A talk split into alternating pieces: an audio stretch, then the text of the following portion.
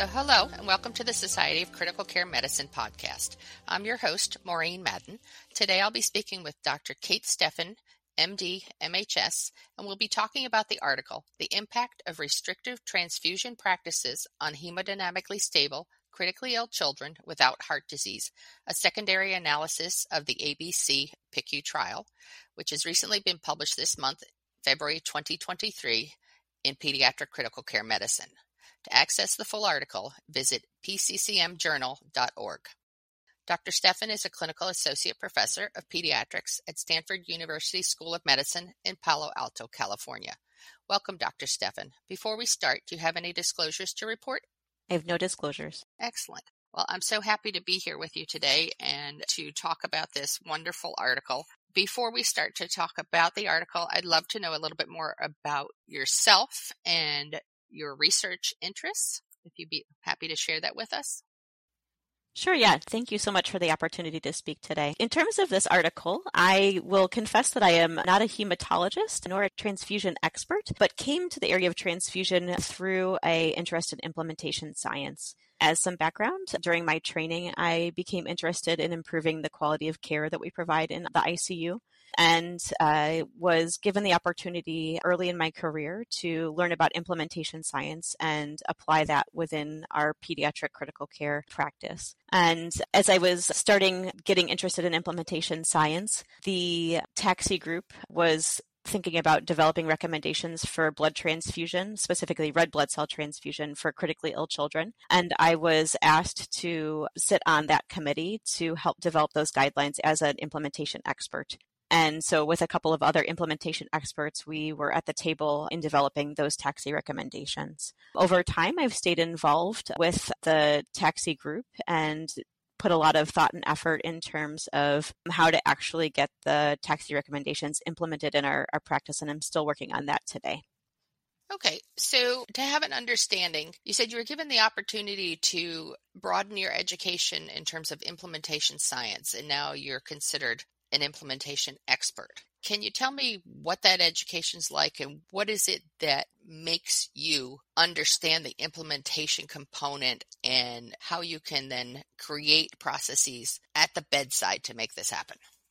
Sure, yeah. So when the TAXI guidelines were being developed, I was uh, very early on in my understanding and expertise within implementation science, but with a couple other people who are more expert than me, we provided guidance to the TAXI group in terms of ensuring that the guidelines that were written were more implementable. Over time, I have gotten a, a bit more education within the area of implementation science and completed a training grant through the NHLBI within the area of implementation and looked at implementation of transfusion recommendations recommendations as part of that training. And so we did a qualitative study where we did interviews with providers within eight different pediatric ICUs, both CVICUs, PICUs, and then combined units, where we really investigated people's transfusion practices and their willingness to use the TAXI guidelines. Okay, so this is something that I'm so fascinated with, but we're going to come back to it. So, okay. a little bit more about some of the other research you've participated in. So, you've referenced TAXI, and hopefully, the individuals who are listening to the podcast already understand what TAXI is. But I'd like you to elaborate on that because I know you've been on PALICC 2, you've also been on ABC PICU trial. So, if you can kind of give some sense of how those all, other than pediatric critical care, what is the items that link these types of studies together? Sure, yeah. So the thing that I think links these is that in critical care medicine and, and, pediatric critical care specifically, we don't have tons of data, at least not the sort of degree of evidence that we have in adult critical care. But we do have the opportunity, I think, to refine and improve and optimize our practice through developing guidelines. The thing with developing guidelines, though, is that we want to make sure that the guidelines that are created are ones that people can actually use at the bedside. Creating but guidelines that are difficult to implement really doesn't do our practice practice any service and our, our field any service. And so, as a sort of person who is interested in implementation, we have used specific implementation tools as the guidelines are being developed and written to ensure that we maximize implementability within the evidence that does exist. And so, my involvement in both TAXI and PALICC has been to sort of sit at the table and help the experts who are reviewing the evidence develop guidelines that people can actually bring to the bedside and apply. And sometimes we're limited in sort of the degree of specificity in how the guidelines are worded to really make them maximally implementable, but we try our best. Okay, so we're going to spend a little bit of time talking about the actual article that you have just published the impact of restrictive transfusion practices on hemodynamically stable critically ill children without heart disease. So, your secondary analysis of the ABC PICU trial. So, if you could start to give us a little bit of background about this study and what your findings are. Sure, yeah. So this study, we wanted to look at how people were actually utilizing the recommendations from the TAXI guidelines. The guideline that has sort of the most evidence is the one that recommends in children who do not have heart disease and who are hemodynamically stable to sort of withhold transfusion in that clinical situation until the hemoglobin is less than seven. And so we wanted to see in patients where that recommendation was followed, what was the outcome in terms of whether whether or not patients developed new or progressive multi organ system dysfunction. We looked at a variety of other secondary outcomes, but the sort of population we looked at, because we had a, I think, convenient sample, was the population that were enrolled in the ABC PICU trial, which was a trial designed to look at the impact of the age of red blood cells. But again, we had a sort of very large study with many centers participating in patients where we had specific transfusion data. And so that made it an attractive attractive uh, study to do a secondary analysis in. And also relatively easy to access too, I would assume. Correct. Yeah, the data was sort of recently collected and had many of the variables we were interested in looking at and the outcomes we were interested in investigating. So, looking at the article, you put research in context and what the study adds to the research also. So, TAXI, just to put it out there, is the Transfusion and Anemia Expertise Initiative that was published after the performance, correct? TAXI guidelines were published in 2018 and the ABC PICU study was completed before that. With that being said, the specific recommendation that we were looking at was really sort of encapsulated within the TRI-PICU study. And that data was available long before the ABC PICU study was performed. And so we can assume that the evidence was available to providers to follow the specific recommendation and that theoretically they should have been using it. Right. So when you look at TRI-PICU, which is the transfusion requirements in the pediatric intensive care unit, that was published in 2007, and it compared the restrictive hemoglobin transfusion thresholds of less than seven grams versus a liberal hemoglobin transfusion threshold of greater than 9.5 and as you said, in hemodynamically stable children. So we have this body of evidence, and I'll also go out, you know, as you and I are both pediatric critical care people, where our focus clearly is on children, but we know oftentimes that the evidence from the adult population is very compelling, but when we try and translate it or implement it, it doesn't always become something that is as useful in the pediatric population. So that's the incentive always for us to specifically study and find data that's specific to our pediatric population also knowing that we have a much smaller population and we don't have as many people to enroll or it takes a much longer time to do that. But where I'm going with this, there's a huge body of evidence that's both adult trauma patients, but now pediatric patients. Even choosing wisely has the component in there in terms of looking at how you assess your patient and their hemoglobin and to try and only provide a single unit at a time or a, a, single packed RBC transfusion that's appropriate for the individual receiving it. What are we doing here? Why can't we take really good data that supports the practice and implement it? I think that's an excellent question and really the question that motivates all of my interest in research. And we know that sort of just placing a guideline in the literature doesn't really impact people's practice. Uh, unfortunately, it would be nice to be able to publish something and know that people were going to take it to the bedside and translate it, but we really need additional efforts to make that happen. And that's been shown not just within critical care, but really within all of clinical medicine that we need additional effort to understand the context in which guidelines are being implemented and then additional effort to make sure that they are being implemented in the way that they were intended. And so again, the sort of basis for the research that I'm currently doing is to figure out sort of what we can do to ensure that guidelines are followed so we can ensure that our patients are getting optimal care. So I had a question then in regards to the implementation science and where you are currently focusing your research. Are you able to share some of the potential strategies that you're looking at? Sure, yeah. I think really we're in the early stages of understanding what strategies may actually be effective in terms of implementing these specific transfusion guidelines. Like I said, we've done the qualitative work to investigate sort of what might possibly be useful, but we have yet to test those strategies. I will say that the strategies include things like education, ensuring that we have buy in from our hospital leaders, ensuring that we have all of the providers who are both writing orders for blood transfusions, but also administering uh, blood transfusions involved in the implementation of the guidelines. And finally, looking at our practice over time. Are we actually achieving the outcomes and following the guidelines as we intend? Excellent. So I really look forward to seeing those implementation strategies and the following research that comes behind it to see how successful we could be. Because being a clinician, I really am invested at how we can translate the data and the guidelines into actual practice in your newest publication, you talked about the objective was to assess the clinical and economic impact of compliance with RBC transfusion guidelines. And you were very clear in your results and in your conclusions about the influence or the impact of compliance that it had on both the clinical setting and the economic components. So I'd love it if you would discuss that a little bit.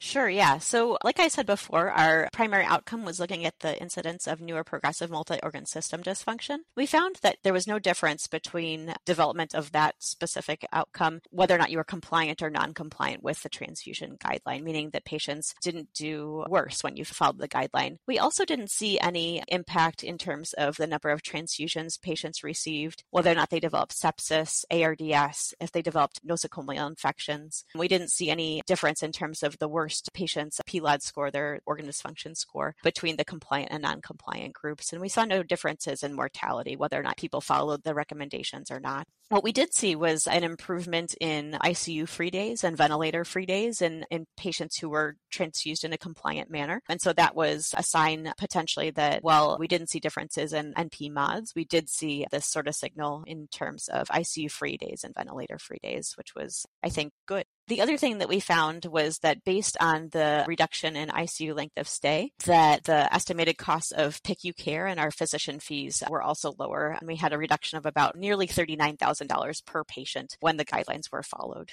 So I think that's a key element in this because we talked about guidelines. We keep going back to them and the guidelines and how they can actually be implemented. And we know that we need to attract our clinicians to this evidence and have them believe that this is something that is safe and important and it's going to improve our patient outcomes because we're always also about our patient outcomes. But we have to have buy in of everybody because ICU beds right now are just in such high demand. We need to have that decreased length of stay. We need to have decreased ventilator days because all of those impact outcomes in the short term as well as potentially in the long term in terms of quality of life. You know, lots of people are now studying post PICU issues in that regard. But our administrators, our hospital people who are looking at this, you know, if we can have significant reduction in costs where that money can be utilized somewhere else, I think that's going to catch their attention.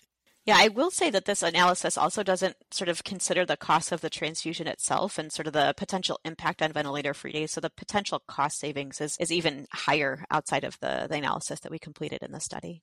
And I know that you said the primary outcome was newer progressive mods, but some of the things that people are very familiar when we do utilize transfusions is having TACO or transfusion associated circulatory overload. And people are really keen right now looking at fluid overload in our critically ill patients, but also TRALI, so transfusion related acute lung injury those are significant. I mean, we've talked about over time that we know transfusions are much safer because they're being tested for the potential for infectious diseases and transmissions. But these other items that we can't necessarily have control over 100% of the time are still significant impacts. Did you have that considered when you were talking about newer progressive mods? So we use a definition that's sort of established for newer progressive mods, which doesn't incorporate things like TRALI and TACO. And I think importantly, the elements we don't understand related to immunomodulation and transfusion. But obviously, those are also uh, factors that would sort of steer you away from transfusing unnecessarily because your patient could have one of those complications. Exactly. So, something that I want to try and understand a little bit more is as we look at these studies that are coming out, and we're talking about being non inferior. So, the concept that this new treatment is not unacceptably worse than standard treatment. So, very simply, it's no worse, but it doesn't mean it's any better. What are your thoughts about the types of studies that we're doing? And how can we look at things that may show us something that's superior? Yeah, I want to say that the initial TRIPICU study was done with uh, non inferiority in mind. And many of these studies have sort of followed that paradigm, partially because it's easier to establish non inferiority than it is superiority. And they're pediatric populations does sort of seem like an attractive way to design a trial. And so this particular analysis, the secondary analysis, was looking at non-inferiority for, for that reason, because TRIPICU and ABC-PICU had both used that standard. To complete trials where we looked at superiority, they actually have to be designed differently. But I do think that it's important to do so uh, to really encourage people to feel confident that they're doing something that's going to help their patient rather than something that that's not going to harm their patient. With that being said, this is the level of evidence we have, and it doesn't mean that just because we haven't established superiority that we shouldn't be attentive to the guidelines and, and trying to follow them. And so would encourage people to look at the TAXI guidelines and to integrate them into their practice, particularly those that have reasonable level of evidence behind them. There are a fair number of elements within the TAXI guidelines that are expert informed, but would encourage people to think about those elements of their practice and integrating the expert informed guidelines to the degree that they felt comfortable because I think in reviewing them and having had experience using them as a clinician, they can be uh, quite helpful in terms of thinking about a patient and really doing our due diligence in terms of limiting the adverse outcomes of transfusion as well.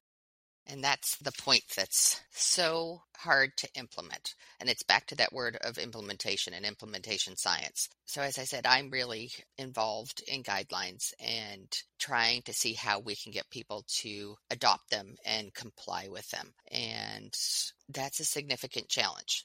I mean, even standing at the bedside, I'm going to put you on the spot though. Are you compliant with your data?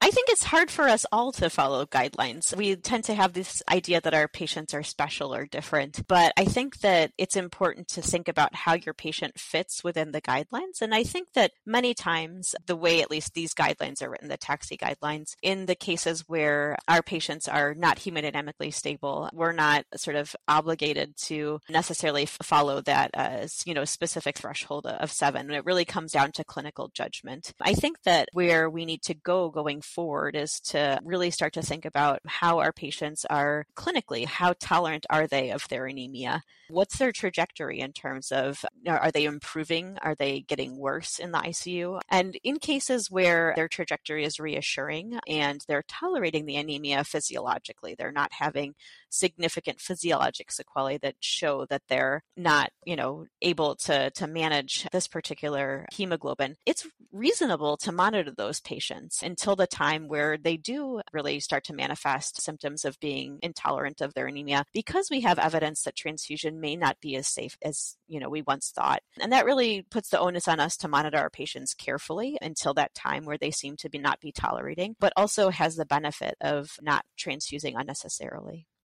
Right. And I think that's the hardest part, as you said, at the bedside while you're evaluating your patients. And if you've known them so you understand where their trajectory is and you want to follow these guidelines and you do so, and then there's Monday morning quarterback coming in. So, you know, that fine line about when is the right time and you shouldn't wait or you waited too long. Always really challenging questions that I think every clinician starts to have some thoughts and discussions in their own head about. So I think I'm going to wait to see the future with all of your implementation work and see what you can come up with. Hopefully that will help all of us really put these guidelines into practice and be much more compliant with them. I think the statistic in there was the compliance was 44% of the time.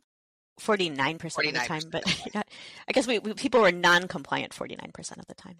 Uh, so it still isn't a great number of compliance either, though. Right. Yeah. No. It, I mean, we have like you know roughly half of patients are are being transfused in a manner that wasn't in line with the guidelines. So there's lots of room. And I think that's the important takeaways from this paper that that there is a lot of opportunity. Even these centers who are justifiably, or I guess the centers that are participating in these you know research studies, they're they're still not following the guidelines when we look back at their practice. And so we all have the opportunity to to do better. True. So I think we could continue to go on for a while, but our time is really coming to a close. So I just wanted to see if you had any other thoughts that you'd like to convey before we say goodbye. No, I think that pretty much covers it. I think that, again, we did demonstrate that our patients, when we transfused in a compliant manner, had more ICU free days and more ventilator free days, and we were able to reduce costs. But notice that we did have, like we've just discussed, suboptimal compliance with the guidelines, which points to the need for really structured, formal ways to address implementation, much like we've also been uh, talking about. And so looking forward to potentially coming back with uh, more data about how specifically to, to make that work for people in the future. Excellent. So, Dr. Steffen, I really want to say thank you and I appreciate your time to discuss this new publication that I think is going to have influence in pediatric critical care. So, at this time, it concludes another edition of the Society of Critical Care Medicine podcast. For the Society of Critical Care Medicine, I'm Maureen Madden. Thank you all for joining us and remember to rate, review, and subscribe. Maureen A. Madden, DNP, RN, CPNC, AC. CCRN, FCCM, is a professor of pediatrics at Rutgers Robert Wood Johnson Medical School and a pediatric critical care nurse practitioner in the Pediatric Intensive Care Unit at Bristol Myers Squibb Children's Hospital in New Brunswick, New Jersey. Join or renew your membership with SCCM, the only multi professional society dedicated exclusively to the advancement of critical care. Contact a customer service representative at 847 827 6888 or visit sccm.org slash membership for more information. The SCCM podcast is the copyrighted material of the Society of Critical Care Medicine and all rights are reserved. Find more episodes at sccm.org slash podcast. This podcast is for educational purposes only. The material presented is intended to represent an approach, view, statement, or opinion of the presenter that may be helpful to others. The views and opinions expressed herein are those of the presenters and do not necessarily reflect the opinions or views of SCCM. SCCM does not recommend or endorse any specific test, physician, product, procedure, opinion, or other information that may be mentioned.